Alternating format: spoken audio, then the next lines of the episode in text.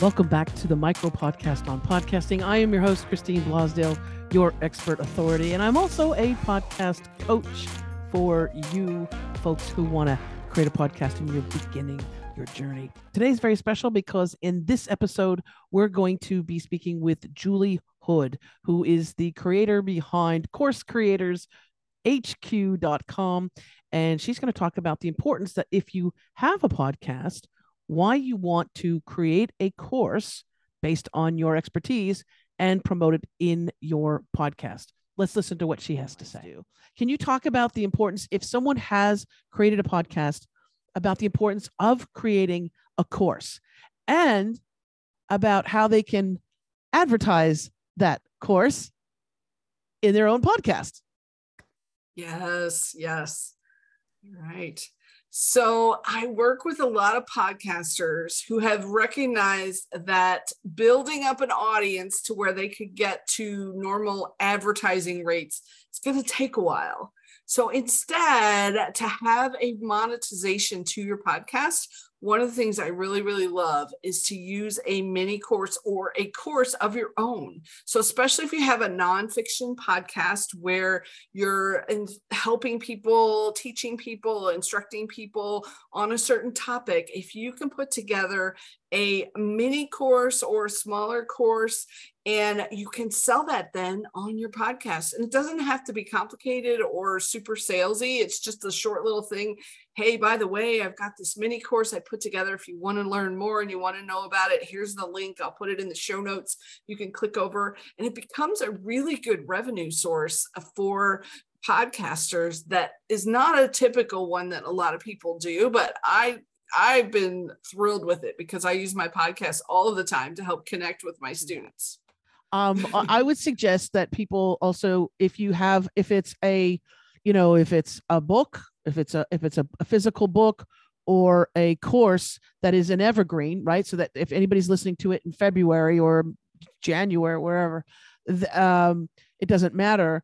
But if you, um, if you're able to create in Zoom make a 30 to 40 second um, recording in Zoom with either and showing them, you know, you, you can get this book or you can get this course, any kind of visuals that you can have. And it can go, you can do that in editing. You can actually put the visual of the course, the artwork and things. But if you're able to create that in Zoom, then you have the video version of it and the audio um, so that you can insert it in your podcast, but you can also put it on YouTube with the video version of your podcast.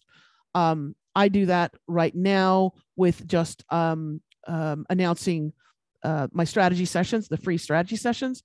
But I think for products specific, it would be very, very smart to just put that in there. And again, don't make it like she was saying, don't make it five minutes long.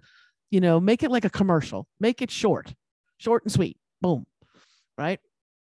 And give yourself plenty of runway. I had a coach once that told me six to eight weeks out from a specific thing, you should be starting to talk about it. And I remember my mouth kind of dropped because I would do maybe a couple episodes, two, three episodes. And she's like, oh no, you, people need to hear it over and over and over again. So six to eight weeks ahead. So yeah. yeah. And same thing for your email blasts out as well. You got to remind people, give them, and don't do a countdown clock necessarily. You don't have to, but you could say you got four days left. You got, you know, 24 hours left, those type of things um, people will um, especially when they are they're reminded that they don't have much time left they will you know hopefully respond and, and get on there julie hood you are amazing absolutely i'm so happy that you joined us today. Once again, that was Julie Hood. You can find out more information by going to coursecreatorshq.com. And since this episode is all about using your podcast to promote your courses, your books, I wanted to let you know that I have just released on Amazon the Kindle and the paperback version of Podcasting for Beginners, the workbook. It is brand spanking new. You can get yours on Amazon. I'll put the link in the show notes, but check it out. I know you're going to love it. So check it out on Amazon. And that's all we have time for today on the micro podcast on podcasting. Make sure you like, subscribe, comment as much as you can on this program. And if you want to find out more about my coaching, my podcast coaching, you can go to christineblosdale.com. That's christineblosdale.com. And until next time, happy podcasting.